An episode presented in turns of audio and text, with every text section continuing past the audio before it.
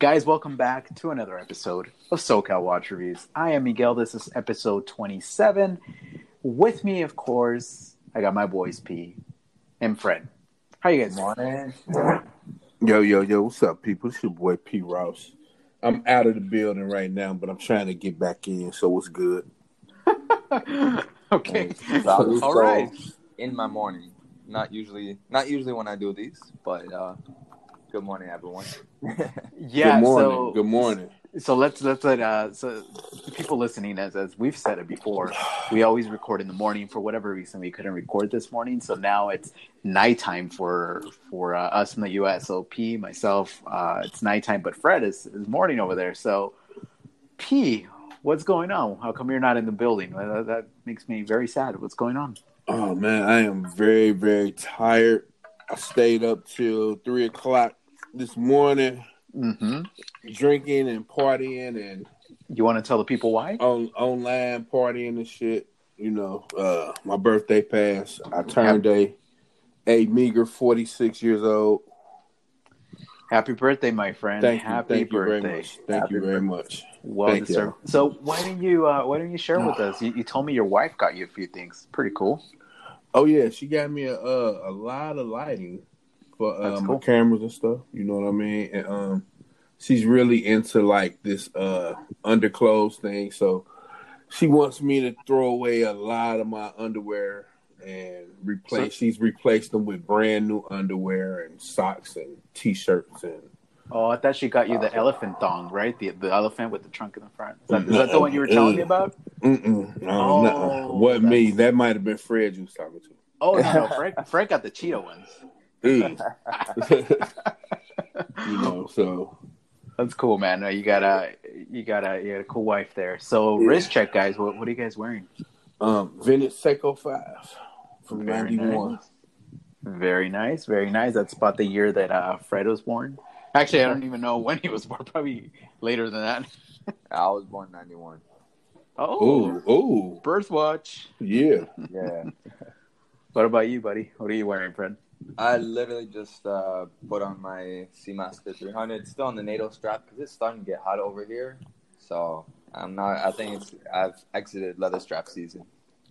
Okay. Very cool. Well, today I am wearing something that I never, ever wear because it's a little too big for me. But it brings back really good memories. And it's the Bulova Precisionist. I've mentioned it before. Wife was pregnant. And she gifted me this. And she was like, Happy Father's Day. And I was so confused. I'm like, what are you talking about? Like, I'm pregnant, duh. We knew she was pregnant, but I'm just saying it didn't dawn on me. And I was like, yeah, you're absolutely right. Yes, right, yeah, Father's Day. Okay, cool. And the thing is, I love this watch from the minute that I saw it, and I wasn't into watches like I am now, of course, right? So this is 5 years ago. So, you know, big pieces were a thing, right? Big watches, and I always saw Bulova in the store. So I was like, oh, Bulova must be a really good brand. I don't know. So we see it in Nordstrom and Macy's and department stores. So nonetheless, I fell in love with it. And then when I got it as a gift, it just means so much to me, you know? So I don't wear it a lot because it's super heavy and it's big. But when I do wear it, it just reminds me of that, you know? So right on.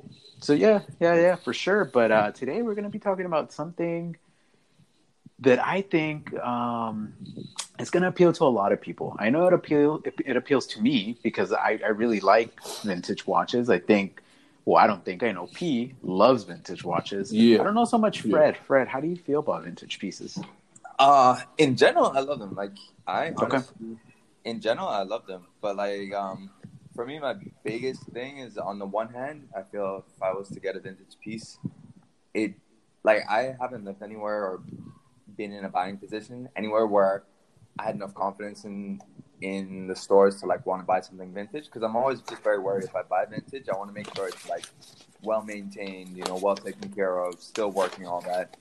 But aesthetically, I love vintage watches, and at the end of the day, some of my favorite watches are inspired from much older designs. So I got a lot of respect for them. I respect both of y'all for getting into that vintage space because it's not easy, you know? Especially, right. I imagine buying the first one is probably like nerve-wracking. You're like, okay, is it a good buy? Is it gonna work or anything like that? But I got a lot of respect for vintage watch. Right. And I hopefully will have a vintage watch in my collection at some point. Right. So what would be your ideal vintage watch? Oh, that's a tough one. It might be a bit cliche, but I do like the idea of getting like an old gold 36 millimeter day-date. Dial, like a classic one. That's the Scarface style. Also, like when I thought of maybe a Scooty, I thought maybe instead of getting a current one, you know, get a proper vintage one. There's a lot of nice ones out there. Yeah. There's a lot of options, you know, like, and that's the other thing. It's just such a huge world. It's like there's already enough watches on the market, like currently on sale, recently discontinued, you know, last 10 years type of thing. It's like, then you enter vintage, it's like probably hundreds of thousands of different references and variants. Like it's crazy. I find it overwhelming to think about. But one day, I do really want to, but at some point, have at least one good classic vintage piece. Right. Cool. I had a pretty scary experience when I first got into watches, the very first watch that I properly got into. And then you do a video on it? Who? You, Miguel. Then you do a video on that where you had bought the Omega? Yeah, the Omega. I did, but I deleted it. It was like early in my channel days. Right. But that was... So let me backtrack. So I just talked about the Precisionist and stuff like that. But the first watch that I bought as a watch enthusiast was the SKX, the Seiko SKX. I was like, I don't even know what I'm getting myself into, automatic. And I was just kind of like, you know, I already had a few fashion watches in my collection. And of course, this Bulova. And I was like, well, all right, let's give it a shot. And I found love, right? But I picked that SKX brand new, right? It was brand new. And at that point, every watch in my collection, it was brand new, right? It wasn't pre-owned. But I do remember the second piece that I picked up pre-owned, and I was super nervous. And it wasn't vintage. It was the SNA-411, the Flightmaster, what they call the Flightmaster, the Seiko. And I was just so nervous. I remember my wife, you know, telling me that's a lot of money. It was like $147, but to her, that's a lot of money, you know? So sure enough, I bought it, and it turned out pretty good. But then I started looking at vintage pieces because I was like, there's something about the vintage world that has so much charm to it. And I didn't really know what it was. I mean, you know, now I look back and it's the patina. Patina is a huge thing for me. When the loom patinas, it just has such a charm to it, the size of it as well. So the very first proper vintage watch that I bought, it was $375. I bought it off of eBay. It was an Omega Seamaster with the second hand at the bottom. So the second repeater is kind of like, I forget the reference number, but I was super nervous, especially because I asked the guy for a discount. He's like, you know what? We could go off of eBay, pay me via PayPal. And it was coming from Greece. So I just took a shot, you know, and I was like, let's do it. Now, I'm no vintage expert, but the time that I had it, the watch worked. I saw the movement. Everything seemed original. I'm sure maybe had some newer parts, but I got so confident. I started buying pre-owned and got some other vintage pieces. Now this, I'm going to get to the story of what P was talking about. So I was ready to pull the trigger on my first expensive watch. I had about $1,300 to my name. I had sold a few pieces, and I was really eager to get an Omega Speedmaster Reduce. So I pulled the trigger on that guy, bought it on eBay. The guy was here in LA. But anyways, in the description, he basically said, recently serviced, you know, working like a champ, blah, blah, blah. So I got it in. First thing I noticed, the dial was a little off. I was like, okay. Then the pushers felt a little soft. I was like, that's not good. And then to top it off, it was losing time. It was losing about 3 to 4 minutes a day. So I was like, this is definitely not service. I feel like I got ripped off, and I was so pissed off. But luckily, when you buy on eBay, you get your money back. And sure enough, that's what I did. So I had that in my collection for about 3 days. Then I was like, no, I'm stopping. I'm not doing this anymore. I'm not buying vintage or pre-owned, especially not this expensive. 2 weeks later, I bought the Omega that I have now, the 3511.50. But I bought it from Japan, and I was even more of a risk. Now my wife was really like on me. I was just like, hey, so let me get this straight. You bought a watch from a guy in LA, which is where we kind of live. We're in California. He's not that far from us.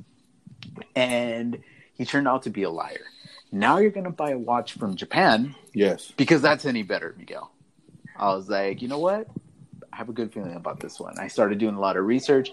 And funny thing is, I don't speak Japanese, of course, but I found the store that was selling this. I did my research. I went to their Japanese website. I ended up translating their whole page to English and ended up having a conversation. I literally called them. I'm like, I asked my wife, I'm like, you know what? I might have to do a collect call to Japan. Is that okay for this watch? He's like, oh man, you're crazy, whatever.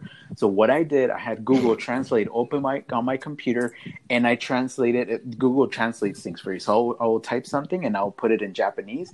And we were talking like that via the computer. He was talking Japanese to me and I was talking English, and we were able to communicate. I got the watch. I've had it for, geez, I don't know, 2 years now or something. And it's worked like a champ. So that's my story. Wow. It's crazy. It's amazing. Crazy. How old does a watch have to be for y'all to consider a vintage? Because like I've seen something that's a good question. Like 25 years. Other people say it has to be more. Like what do you guys think? I would say at least 25, 30. I think early 90s, right? Like 90. Yeah, 90, 91. 90, yeah, 91 and under. Yeah. 91. Like oh, yeah. Okay. Mm-hmm. Okay. So okay. So what would the other ones be considered? A transitional piece? What do you mean, like before what? Like after 92, after 92 up until, I don't know. Like what's something mid-90s? How do you classify that? Is that just old? Yeah, that's a good question. Old. They call it what is it? Pre-vintage? It's like, yeah, not pre-vintage. It's like, I didn't forget. Vintage ambitious? Because, like, if you go back so far, it's, like, antique. Like antique is, like, much older. Right, yeah, that's what I'm saying. Like, that's what I'm saying. Like, it's, like, antique, vintage, and then, Yeah, clearly we didn't prepare for this episode. We don't know our proper terms. But, well, because I do have a lot of watches on the pre-vintage or whatever that term that we're looking for is. But it's interesting also thinking, because if we're saying, let's say, 30 years, right? With brands like Rolex, for example, the 16610 Submariner and the 16710 GMT, both those were released in 1989, but they ran until like the mid-2000s. So then it's like, how do you classify that? Like the model, the reference, the design is technically vintage on that basis, barely, but just there. But you can get one, like, it adds like so much complexity to it, trying to figure out like, am I getting vintage or not? Like, it's an interesting thing, because from what I've seen, no one has a clear definition of exactly what vintage is. Right. Well, I hear a lot of guys like. Go ahead. I was gonna say Cameron, like from Craft and Tailored. If you haven't checked out his channel, go check it out. It's on YouTube. We had him on the show before, and he specializes in vintage pieces. And I've heard him talk before about transitional pieces. So basically, Rolex, of course, he talks about the transition between, they were going from acrylic to sapphire, and then from matte dials to like glossy dials and so forth and so on. So that sweet spot where those pieces are becoming super collectible and super rare now, because you get the tritium that you don't get in the earlier models, right? And a lot of those, mid 80s, maybe earlier 80s, they're not cost certified, but what does it matter? You're still getting a Rolex. Now the quality is not going to be the same, but how do you define it? How do you classify it? I don't know. But what I do know, and I think this is the topic of today, is that vintage is so big, especially because of Hodinkee, Worn and Wound, and A Blog to Watch, and they keep talking about vintage-inspired things or whatever, that a lot of companies, Breitling, microbrands, Baltic, Audemars Piguet just came out with something. They're all vintage-inspired, right? So, I mean, that's kind of what we're talking about today. What's that appeal? Why are companies doing this? And do we like them personally? So so I know P and myself, we just did a video, new segment that we have called 10-minute wind down, where we kind of talk about a watch in basically 10 minutes, and we talked about the Baltic X, and it's truly inspired by older watches. And I don't know if you guys, well, obviously Pete did, but Fred, did you get a chance to check that one out? Yeah, I did, and I wanted to congratulate both of y'all. I like the idea of the new segment, and kudos to you for being able to talk for just 10 minutes. I'm incapable of talking less than 10 minutes at a watch. You all see, like, no. My videos are like 15 minutes long, and that's after I cut them down. Like, oh god, you know, and it's so funny. I've actually gotten the opposite. People go, your videos or your reviews are like 3 to 5 minutes. Like, how do you do it, or how do you? And to be honest with you, it's like I don't really talk like right now, like when we do podcasts, I just kind of I don't script anything, you know. But when I do my videos, I do, because I want to sound knowledgeable, you know. But writing a script, it's a lot of work, you know. And it's like when I do my videos, it's like 3-4 pages long, and I'm like, dang, can you imagine if I did 10 minutes? It'd probably be like a whole essay. Like I don't know about that, you know.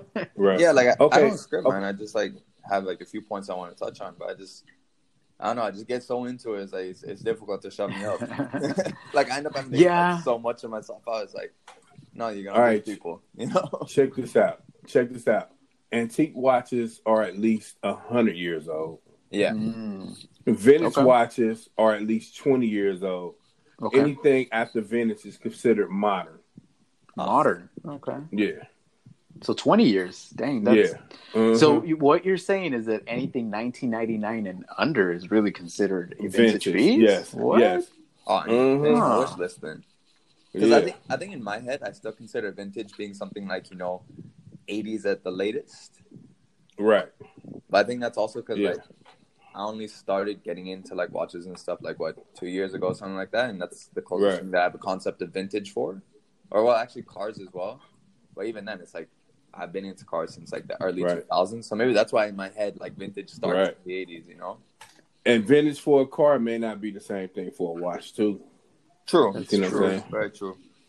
So, and of course, let's not forget, I mean, as years go by, now vintage is going to be at one point, it'll be like a 2000 model, or it's going to be vintage, you know, and then vice versa. Antiques now, something from the 50s is going to be antiques or whatever. Yeah, I think point of reference is going to be really important. I think, like, for us, for example, in 20 years, when people are calling stuff from the 2000 vintage, we're probably going to be saying, like, what the fuck are you talking about? That's not vintage. Right, because we were they were new, you know. Right, of course, that's just the way it is. Yeah, but why do you think big brands like this, right, like Audemars Piguet and Breitling and so on? Why do you think they bring back these old models? Well, what is it about it? Is it the aesthetic?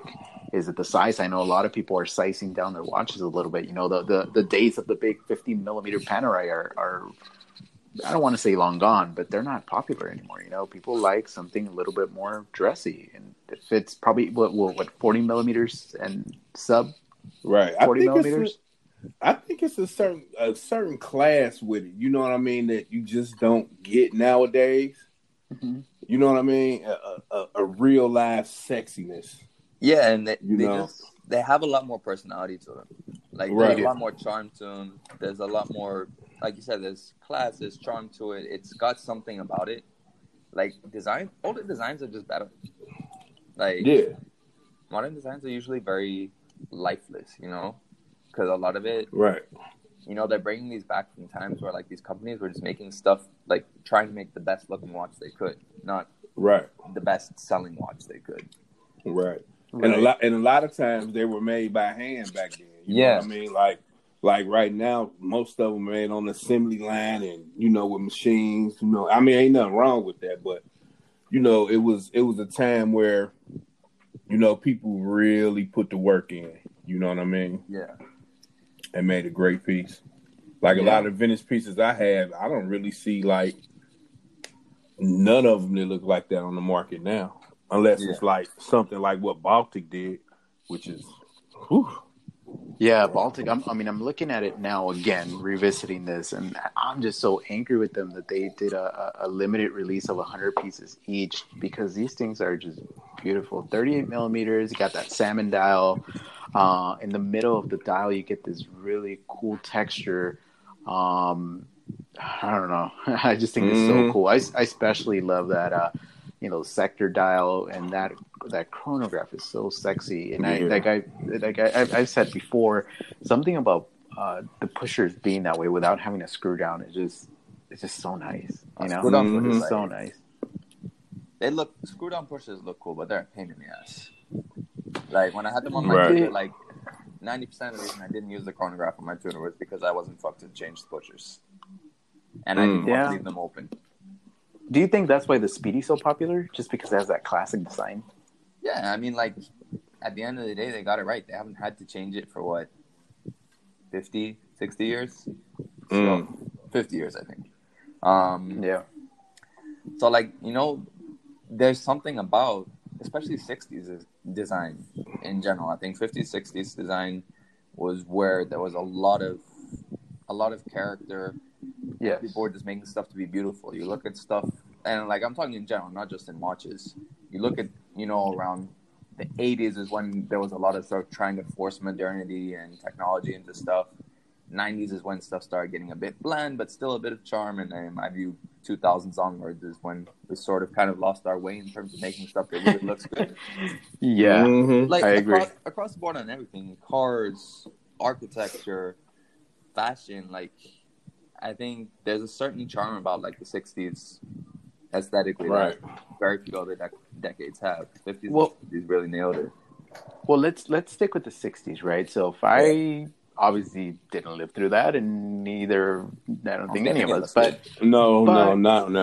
But looking at pictures and videos and hearing stories from, you know, our parents, everybody wore a watch. Right, everybody wore a watch. Men, you know, wore a lot of suits. Everybody cared about their image. And now it's just like everybody looks so sloppy.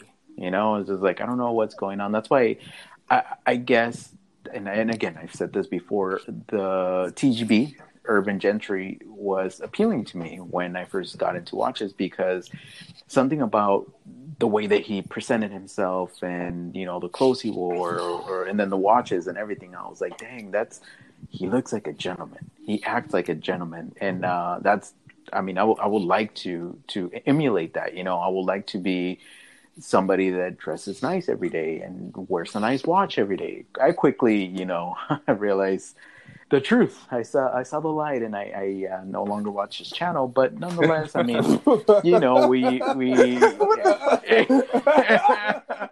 was drinking that Kool-Aid for a while, but I even started speaking with an English accent. I'm just kidding. Oh my god! The whole time I thought it was an English accent. It turns out it was just some Hispanic accent. But just kidding. But no, you know, it's charming to me. And in my opinion, I don't know how you guys feel, but the reason I like vintage watches, like you said, Fred, is so the design is so rich, and I love the patina they create, the case design, the size of these guys. So for me, companies bringing older looking watches to a newer audience and making them look okay, let me backtrack. Making watches look vintage but with all the new bells and whistles, that's super cool, because you can't wear, that's the reason I don't wear some of my vintage watches. There's no water resistance, right? You bang them up against something, you're like, oops, is it still working? You know, a lot of them maybe is like, do they even make parts for this thing? I really have no idea. So to have, let's talk about the Audemars Piguet, right? Audemars Piguet just came out with this bad boy. It's the RE Master 01. It's a self-winding chronograph. It looks beautiful. I mean, you look at it and you're like, this definitely looks from, I don't know, the 20s, the 30s. I mean, it's from the 43, 1943, $53,100.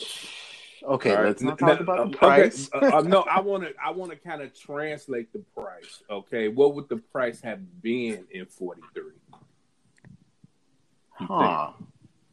For inflation, that's or another way to look at it is, what would one of these or something like this in mint condition be if you wanted to buy it vintage? Because that's another way you got to look at it. This is a new one. And if you want to find one of these new old stock, I don't imagine you'd be paying less than 50 grand. Right. Ooh. Yeah, that's a lot of money. It is beautiful though. It's it's definitely nice. And I like touching on what you said before, Miguel, you know, about servicing and reliability and water resistance. For someone like me, for example, who's been so resistant or slow to get into vintage because I'm thinking about, you know, is it well serviced? Does it work? Is it going to be reliable? Can I service it? For me, this is a good sort of bridge to vintage because it's a way to get that appeal, essentially eliminating all of the risks. Now, I know some people, some like vintage aficionados will say, no, that's just a cop-out. You get the real thing. Correct. Yep. But on the same token, also, it's a way to get into it. And also, you were talking about how companies are sizing down. For me, I actually see it as the opposite. In many ways, you have some of these vintage designs that, for me, are just too small. They're smaller than what I'm used to, at least. You know, like, I normally sit around sort of 40, 42 range. And some of these ratios, they bring them up to modern-ish sizing. You know, they don't bring them up to, like, 45 or crazy stuff. Right. That's not even what's sort of today's sizing. You know, bring it up to, you know, 39, 40. Because some of these, they're beautiful designs that are like 30 millimeters. It's like 30, 32 millimeters. Like I see what you're saying. So yeah, I agree. I think they do offer a nice sort of transition and a good way to get people into it. You know, you might start off with one of these reissues and then say, oh, I really like this. Now I want to get the real thing. Or my next one is like proper vintage, you know? Right. Right. Now, inflation, P. So $53,000 back in 1943, it was $3,500. So, okay. Yeah, so that was a lot of money back then. But yeah, this thing is really cool. I mean, I like the lugs on it. I mean, I don't love it. What I don't love about this specific watch is a gold dial. No? I think if it was like... Really? No. I think if it was Samsung... about it. No, I think if it was like a salmon dial, maybe if it was like a white kind of creamy, but everything else is beautiful. I mean, the sub dials, those numerals at 12, the blue hands, right? I mean, and this is the rose gold, right? It's like a mix of rose gold with stainless steel, 18-karat pink gold, stainless steel case and lugs. 40 millimeters, water resistance, 20 meters. What's your idea for water resistance on a watch? What would be like your sweet spot? Honestly, no less than 50, and that's already pushing it for me. 100 would be kind of like the perfect. I like to see 100 on a modern watch. If it's a super classy watch, then I can tolerate 50 because like I'm not going to be wearing that to swim anyway. But if it's less than 50, it means I'm thinking when I'm washing my hands. You know, that might not be necessary, but it's just, it's psychological. It's like it's where you sit comfortable, you know? Right. Yeah, I just hate when companies put like 30 meter water resistance. It's like, why? I can't even sneeze on that. I'd probably get messed up. I mean, you know, I'm exaggerating here, but you know, or at least not when you can see why. You know, like something if it's like an ultra thin, like a Octofinissimo or like a Piaget Altitano. I'm not thinking that's gonna have a lot of water resistance because like where are you going to put any water resistance in that? But if it's like normal dimensions, it's modern and all that, it's like what did you guys order? You know? Yeah, no, it makes sense. But I mean you got to imagine also when watchmakers are selling watches, they're not just focusing on a certain demographic, right? I mean they could be selling watches to all over the world. And there is places in the world that is super humid. So, yeah, it doesn't necessarily rain, but the humidity messes up watches. So why do you think there's so much patina out there with older watches? Not because of the people went swimming with them. I mean, perhaps, but it was because of the humidity.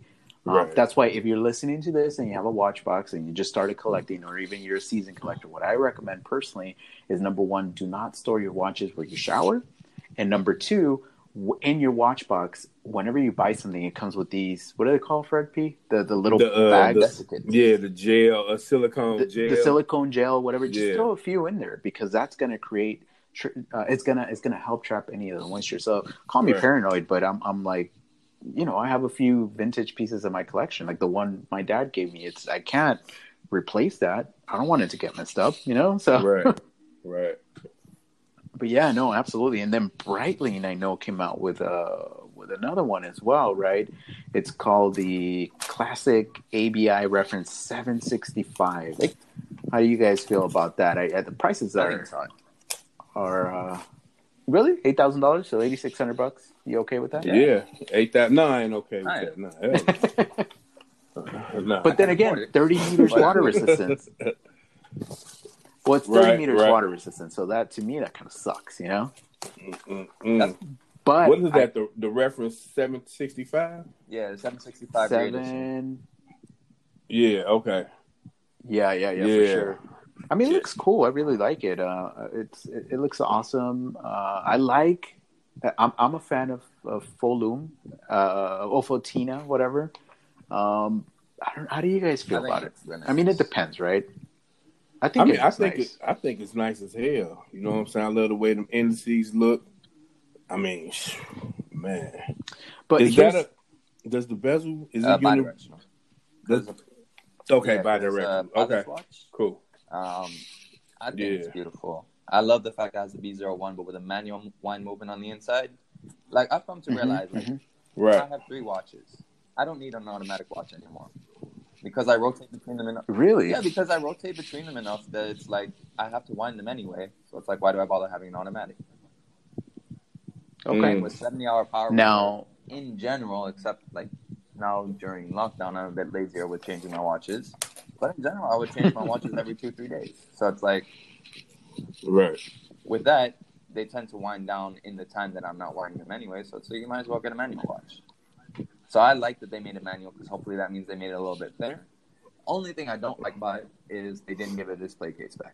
If you're going to bother putting a modern movement and manual wind at that, let's see it. It'll look good. Yeah, well, especially if you pick up, I know they have a gold version and a platinum version. The gold version will set you back $22,000. Well, $22,850, and the platinum is $39,900. Yes, that's thousands. That's in the thousands. Now, the crystal is a Hesalite. What is the difference between that and your regular acrylic that they used back in the day? I'm not sure if I'm honest. And maybe it's a bit more resistant. That's a good question. That is a great question. I don't know. Does it polywatch? That's what I want to know. Yes, it would. It would. I know you can use polywatch on Hesalite on the Speedy. You know, we should start a series. I don't know if you guys seen those videos. Will it blend? Will it polywatch? Be quick videos. Be quick video. Right. I would like to see. I would like to see P polywashed his teeth. See if maybe they whiten. I don't know. Maybe they'll fall off. No, I ain't polywashing my teeth. You know what? I actually had thought about that when I had polywashing your teeth. No. When I had got the Marlin in, and I was gonna use polywash, but I used toothpaste. And it looked like the toothpaste worked a lot better. And then I thought in my mind, like, I wonder if Polywatch will work on your teeth, but it probably fucking kill you. So, no.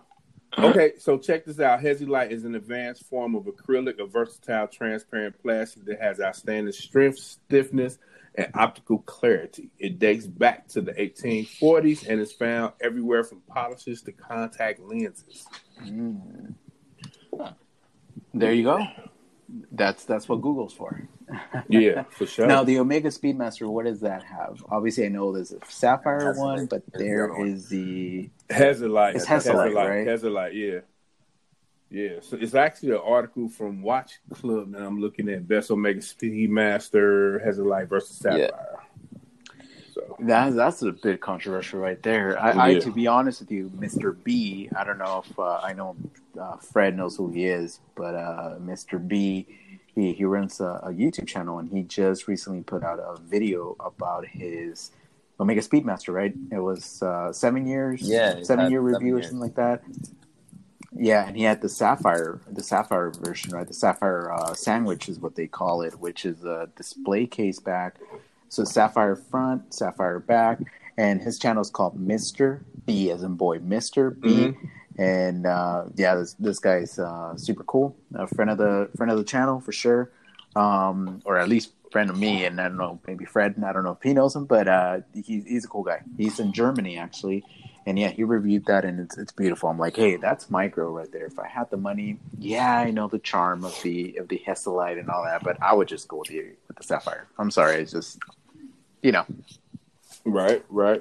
I think it looks awesome. But anyway, speaking of Omega, of course, they came out with the 321. So speaking of vintage, very fitting, right? I mean, we did a whole episode about the 321, and yeah, I mean, people love vintage.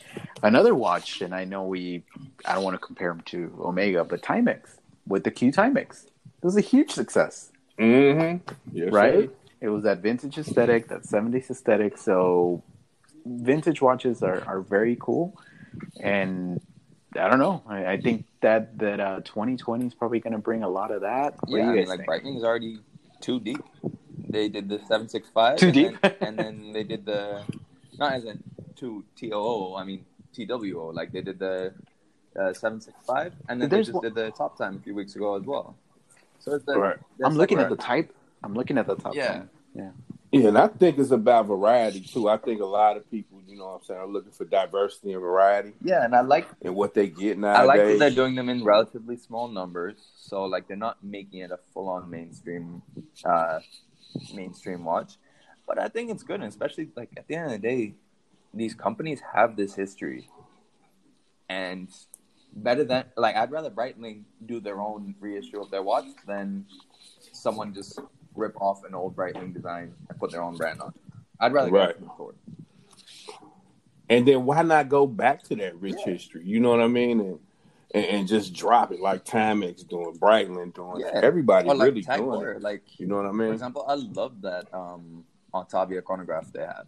I'll take that over like, you know, like their Aquaracer chronograph or like a Link chronograph, just because it's a much better looking watch. You know, some companies, like, over time, it's just the nature, you know, they kind of lose their way aesthetically. So it's like, cool, bring back the classics, you know?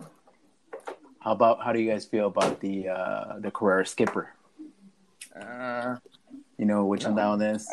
That's the one with the, so if you look it up, is the Tag Heuer limited edition Carrera Skipper. They did one for Hodinkee, and it was beautiful. It's just super cool. It's you know what it is? It's the colors, too. I love retro watches because of the colors they used to use. A lot of pastel colors and stuff like that. I think a lot of the time... I think it's super cool. Just have more fun. There's more... Like we were saying before, there's just more charm in older watches. Like, they had less of that sort of looking all the same. The similar thing with cars. Like, all cars today, in my view, look the same. You push the clock back 20, 30 years. Everyone was trying to be different. I think that was great. Yeah, no, for sure. I mean, they were experimenting. Yeah. That's what it was. You know, they were experimenting. And then it just felt like you said, Fred, in the 2000s, they just kind of got lazy, to be honest with you. I mean, it was a few hits here and there, but back in the days, everything was just like, whoa, what is that? Right? I mean, kind of like when the Royal Oak came out. I mean, it was crazy. Like, what? You're asking that much money? Yeah, it was completely different. They were charging a crazy amount of money for a stainless steel watch, which at the time it was all about precious metals. I mean, it was something that just changed, and something that I actually wanted to do a whole episode about. And I'll talk about it a little bit right now because I don't feel that I've done my research enough. But is Lume. So a lot of people maybe don't realize this, and I was telling P. I remember he was gonna buy something, and I told him basically about Lume and just to be careful, you know, because a lot of people don't know, especially new collectors. If you're listening, pay attention to this, and I do want to make a dedicated podcast episode on this, and I wanted to even talk about it on my YouTube channel to bring awareness to people about radium. There's radium, there's tritium. So if you know, you know. If you're a watch collector, you know exactly what I'm talking about. But, you know, back in the days when people wanted to experiment with how can we make our watches glow in the dark for the divers, they started experimenting with radiation, something called radium. So you have the radium girls. I mean, so it's a very, very sad story. Go look it up on Google. But basically what happened in a nutshell is these women started assembling watches, right, and started putting the Lume. And a lot of times to make the little dots, they would use these paintbrushes. So you had to put saliva on it to make like the little point edge pointier, I guess, if you will. And a lot of times they found that the radium would make their mouth glow, and they thought it was hilarious. So a lot of them will paint their teeth and be like joking around with their fellow colleagues. Well, turns out a lot of them died, and a lot of them were fully mutated because their jaw started falling off. And anyways, in the 50s, they actually into the 60s is when they banned radium and they went into tritium. But tritium, it's still radioactive, but it doesn't have that composite that's you know, the radioactivity or whatever. But tritium is still considered radioactive to you know. So nowadays, if you look at brands like Luminox or Ball watches, right? They have tritium, but they have them inside tritium tubes, just because by law you have to have them inside something. And the reason why, and there's a really cool article by Hodinkee, and like I said, when we do the full episode, I'll link everything. But basically, they found that radium, they were saying for many, many years, the perception was, as long as you don't mess with your watch, as long as you don't open it up yourself and you don't disrupt the particles, you're okay. Well, that's not true. It turns out that radium actually dissolves, or not dissolves, but it converts into a gas. So if you're in a small little apartment, you have a few in your collection, or even one of them, that radium, that nuclear stuff or whatever, radiation starts coming out of your watch, believe it or not, and it starts affecting you, and it could potentially make you very sick. So that is one of the reasons when I was looking into my Gerard Perregaux, there was a field style watch that had radium. And I was like, you know what? I've heard some things about radium, but is it bad for you? And I started doing a lot of research, and I was like, this is very scary. Why is nobody talking about this? Why is the watch community so silent about this? This is very scary. Like, somebody should bring awareness. And like I said, I feel like I want to do an episode about that. I want to talk about it on my channel because, yeah, call me paranoid, but I want to look out after, you know, after a lot of people. You know, if you don't care and you're a collector and you're like, you know what, I'm rich and I could store my watches somewhere else, that's fine. But if you're like most of us, you sleep with your watches, right? They're very close to you. You have kids around. So anyway, so the reason I bring that up is because I am a huge fan of tritium and radium and that creamy patina. So that's why I don't have an issue with new watches having that patina, because I love that, but I don't want to expose myself or my family to radiation. I don't know if you guys knew about that, or how much you knew about that, but it's pretty scary. Well, I mean, tritium, you don't have to worry very much. That's one of the reasons why they changed it. It's still radioactive, but between the fact that it has a very quick half-life, that's why you see most of those tritium dials saying T less than 25. It means that its half-life is less than 25 years. And also the amount of radiation that it gives off wasn't anywhere near as dangerous as tritium. So, like, with tritium, don't worry. Like, and no one out there should particularly worry, as far as I can tell, because it's the main reason why they switched to it. That compounded with the fact that most tritium watches are extremely old now, the exception being like those Ball watches that you mentioned. So it's like, with tritium, I wouldn't worry. And yeah, with radium, that's another story. Funnily enough, though, that's how the Panerai Radium Air got its name, because it used radium on it to light it up, which at the time was like, wow, it lights up. All the time. And what do you know? Well, I'm lighting up. And it also makes you grow a third nipple.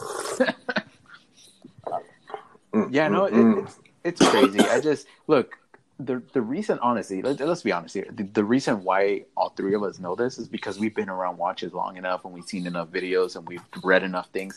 But you tell me, when you first got into watches, did you know anything about radium? Did you know anything about tritium? Of course not. You would never in a million years think somebody was dumb enough to put radiation in the Spider-Man movie. Yeah. Ooh. Oh, okay. Yeah, Spider-Man 2. Okay. Yeah. Doc Ock out there using tritium. Yeah. Yeah. True that. Yeah. Well, let's quickly switch gears here, and I don't know if you guys saw the new Tag Heuer, the wannabe Batman, the Aquaracer. Yep. How do you guys feel about it? I actually like the way it looks. Yeah, I don't have particularly strong feelings about it, but that's because I don't have particularly strong feelings about the Aquaracer design in general. Like, it's not a bad-looking watch, but it does suffer, in my view, a little bit of that tag genericness that some of their models.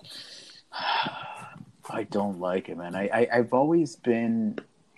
never liked Tag Heuer. I like Heuer, and I like some. Right. It's like they have an identity kind of crisis, because some of their models look hideous, but some of their models right. look really cool. Or is it me, or do I get like a Omega Seamaster feel on this one? Is it just me? Kind of. No, I mean it has those. It has the vessel definitely has that those little curves. It kind of almost. It's a bit more angular out there than the Seamaster. So a Seamaster has. It's more like a Royal Oak. Yeah, like it's no, like they just. It's weird, right? Because I'm looking at it right now. Mm-hmm. I feel like the Aquaracer design, not counting the bracelet, but let's face it, not many companies are too original with the bracelet, and there's only so many ways you can do three links. But like, if you look at the case. It is actually kind of original. It's got a lot of original design cues, but somehow it still manages to look generic. I don't know how they pull that off. Because I can't think of anything else that looks like it, but on the same token, it just, I don't know. For me, it just doesn't jump out. It's a very forgettable design. Right. At least it does have 300 meters of water resistance. Yeah, but it's a 43 millimeter design. I think Tag Heuer just... I mean, look, I'll give them this. I'll give them the fact that they spend tons of money on marketing, and a lot of people that don't know a lot about watches think Tag Heuer is a really, really expensive brand. So they've done a great job with marketing, but just design-wise, I don't know, man. I don't know. I actually had for about a week when I started collecting, I picked up a 80s Tag Heuer Formula 1 with a plastic vessel on it, and it was horrible. And the quality in that was just bad, and I was like, what the hell is this? Like, it seems so cheap. How is this a Tag Heuer? Like, it just didn't make sense to me. You know what I mean? Yeah, I mean, like, definitely they're not consistent in their design, or even, I think, in their quality as well. But on the same token, like, they do also have some very good-looking watches. And even some of their modern ones look good as well. Like, I like those Carrera 02s with the open-work dials. Those look dope, and they're nice and modern.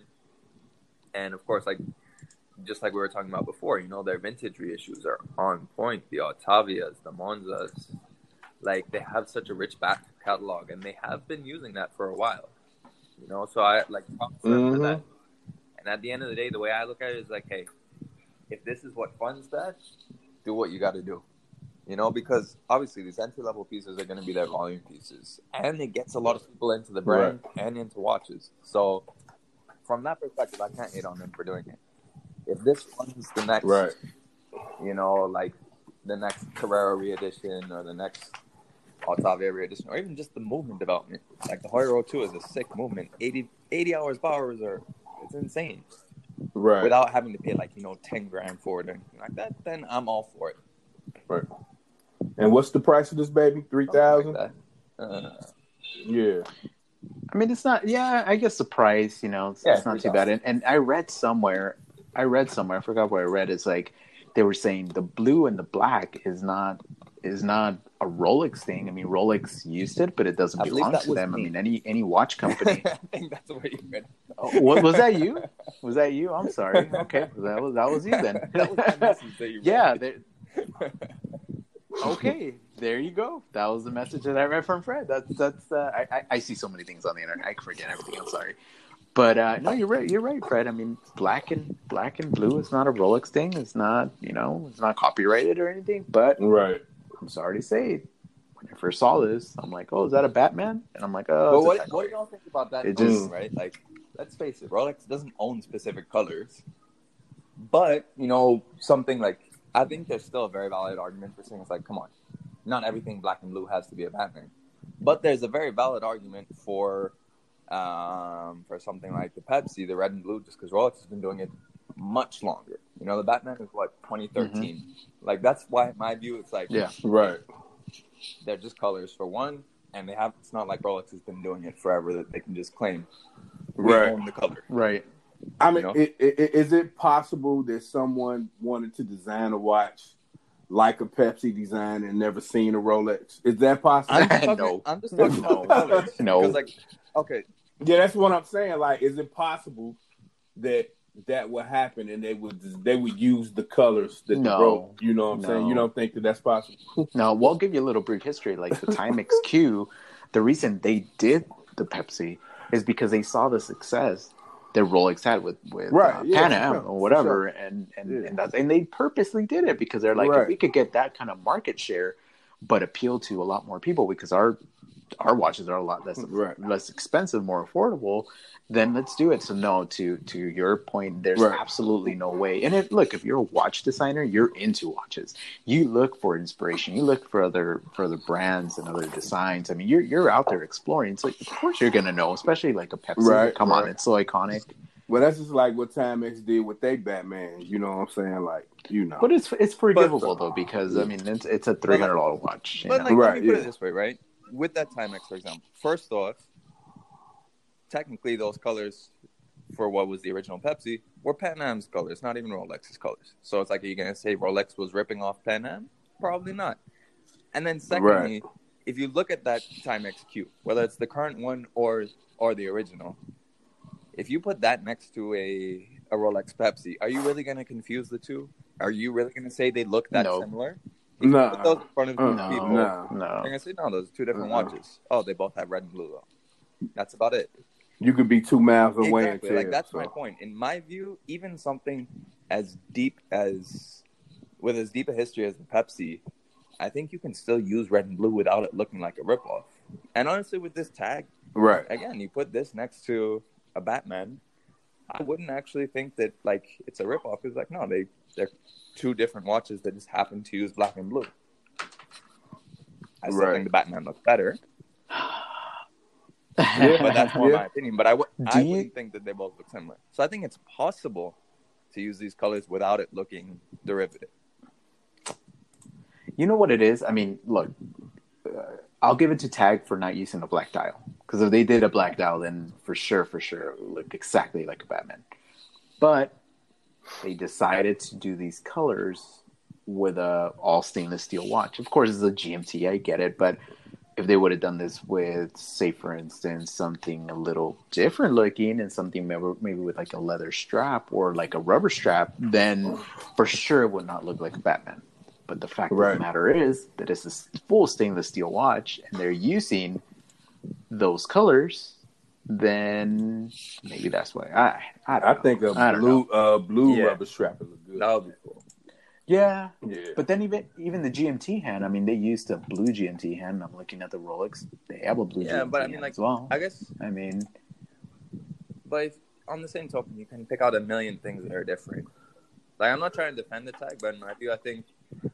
Let's put it this way. There's a lot of other watches that are much more derivative and much more clearly homages or just straight ripoffs.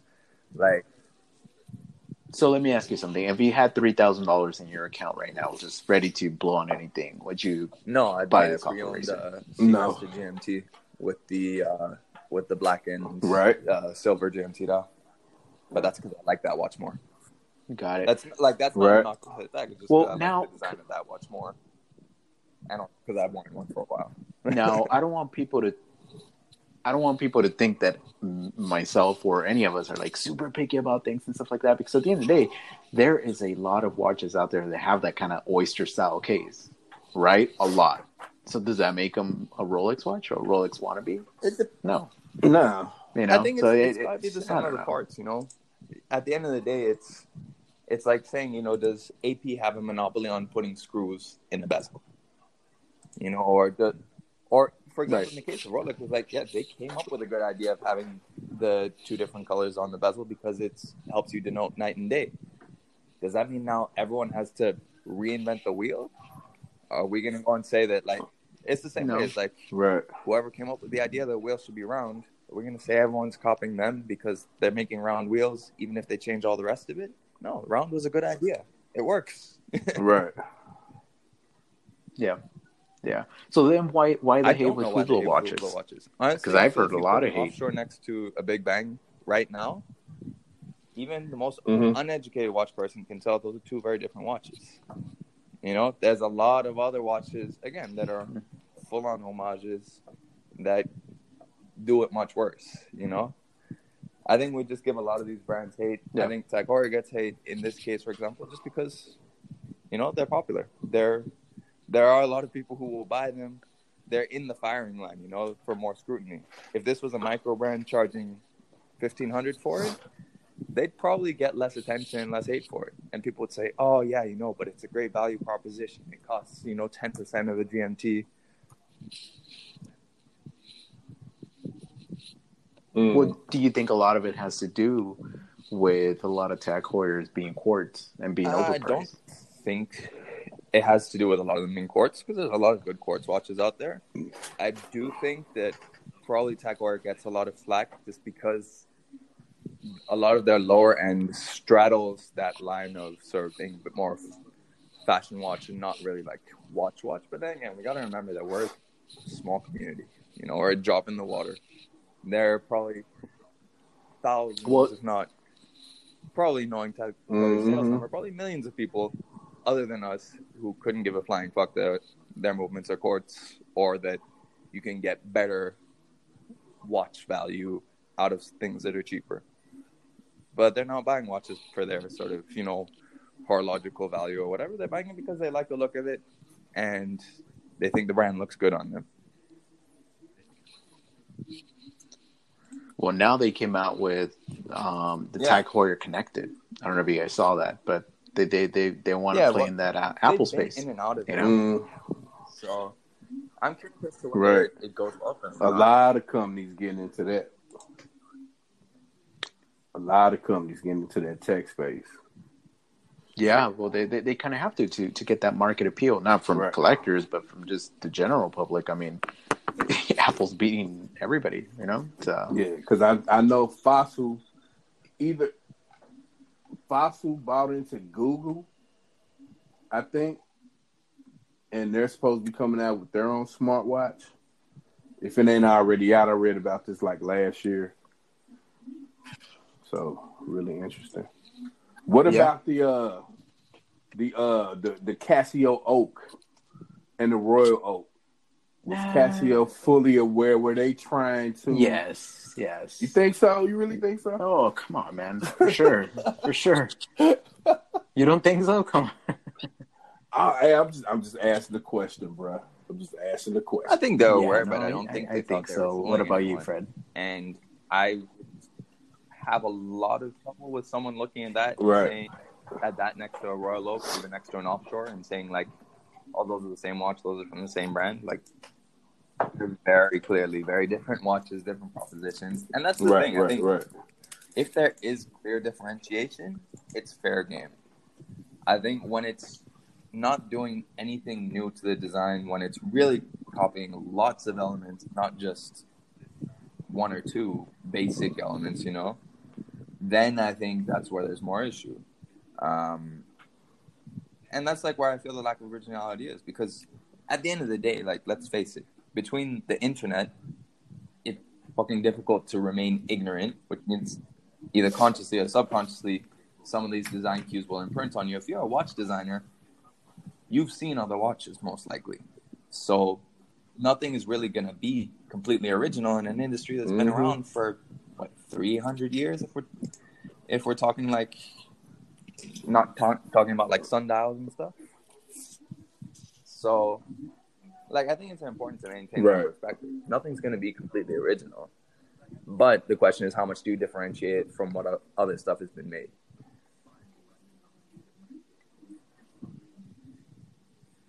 Yeah, true. Yeah, everybody borrows, you know, things from each other or whatever. So that is what it is. But it's all recyclable. It is. So. All right, boys, is that time in the episode that we talk other things. Who wants to go first? I will try my best not to talk about Star Wars. All right. I'll get that on it. Yeah. Should we say why? No. We've been getting a lot of negative Star Wars complaints for some reason. I'm just surprised. I don't know what's wrong with people. I'm not. Definitely not listening to this podcast today. Watching Casa de Papel. What is it in English? Money Heist. what they call the show. House of Paper in the English version. Casa de Papel. Fuck, that's a good show. I'm not gonna spoil anything, but I had a very good time watching all episodes of it, all 8 episodes of the new season in one day. Netflix. Netflix. Where can Definitely they find recommended. It? Netflix. Okay, cool. Nice. All right, Pete. I spent this week watching Star Trek Picard. Okay. On CBS Access, and I'm not going to spoil anything, but it was great to see Jean-Luc Picard again. You know, it was great sci-fi series. Patrick Stewart, you know, man. I mean? So you're really into that sci-fi stuff. Yeah. And props to him for being like 60 for the last 50 years. Great. The man does not age. Yeah, Yeah. He got like the Morgan Freeman effect and shit. You know what I mean? Yeah. Like when Morgan Freeman did the Electric Company, he was 50 then. And that was in the 70s, so holy smokes. Really? You know How old is that guy then? I don't really know. Old. He Morgan Freeman. Yeah, they do say that God first made like 100. Big Bang. He had gray hair in the electric chair. That just gives us an idea of, like, I think we have to carbon date Morgan Freeman. Right. Right. Shit. Oh, man. Well, I'm going to recommend something to you guys. It's a complete train wreck. And I'm sure you know where I'm going with this, or maybe not. But I've been seeing a bunch of memes all over the place of this whole Tiger King. What the hell is this stuff? Because I saw it on Netflix, and I'm like, that's pretty boring. I watched the first episode of it. Okay. I binged the whole thing. I could not stop watching it. There's just something about it, and it's not about the cats. It's not about the tigers and the lions and the animals. It's about the people. It's just incredible. I'm like, how is this even possible? How are people acting this way and being so reckless? And it's an incredible journey. I mean, you if you want to see a train wreck and you want to feel better about your life, go watch Tiger King. And It's just crazy. It's just so funny, scary, weird. I don't even know how to describe it, but I've been trying to get my wife to watch it, and she's like, no, I don't think I'm going to like it. I'm like, I'm pretty sure you will. It's a train wreck. You got to watch these people. Right. So everybody else listening, or you guys, I mean, you saw the first episode. What'd you think? Yeah. I mean, it was crazy. But what's even more crazy, what I learned is that Prince actually sued him for something. What? Yeah. With Joe Exotic? Or... Yeah. Actually sued him.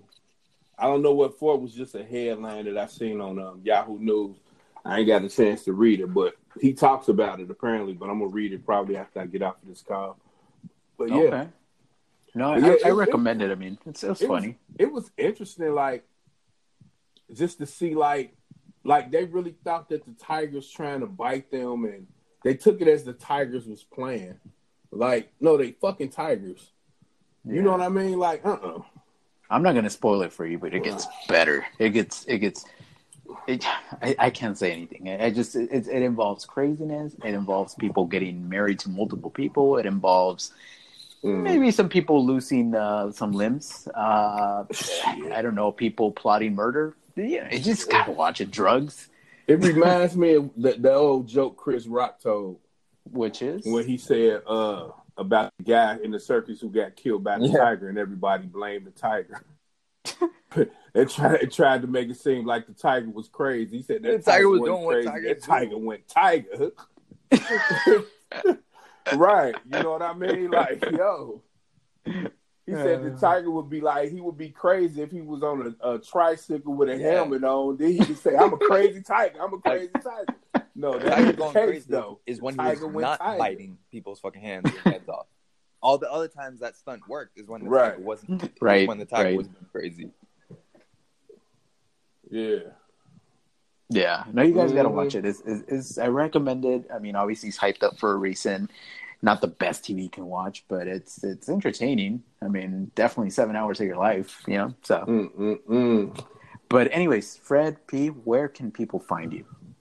You can find me at Ross Wristwatch Love, YouTube, Facebook, Instagram? Y'all can find me Fred on YouTube, Instagram, and Facebook. And I do from time to time update my website as well, shaluso.com. Right. Nice. Okay. Oh, you can find... Wait. In 2007, Prince the musician sued Lowe for allegedly selling clothing with Prince's trademark symbol. That's what it was. Yeah. All right. I'm sorry. Go ahead. I'm sorry. Oh, I was just going to say you can find me, SoCal Watch Reviews, on Instagram and YouTube channel. And if you have somebody that speaks Spanish and not much English and you want them to maybe see a Spanish video, go to Relojeando. I'll leave it in the description, Relojeando. And that's my Spanish channel. I don't do much there, but I try to stay active just to represent for my community, the Hispanic community, because it's huge. It's a huge market, and they're into watches, of course. Represent that shit. Well, you got to represent it. And of course, Fred has a bilingual channel. Yeah, pretty much. Check it out. He puts out English and Spanish. There's a lot of work. Represent that Spanish. Shit, y'all. Represent that shit. Yeah. I'm representing for the hood. For the hood. Nice. Look for more videos coming out. We just did another collaboration for the 10-minute wind down, right? We did the Hamilton Navy Scuba. Yeah. And then we did the what was it? The Max Bill. Max Bill. Yeah. So look for those videos coming out very soon. And thank you for the support. It's been awesome. Thank you so much, P, Fred. Appreciate it. Yeah. Yep. And as always, my friends, stay humble.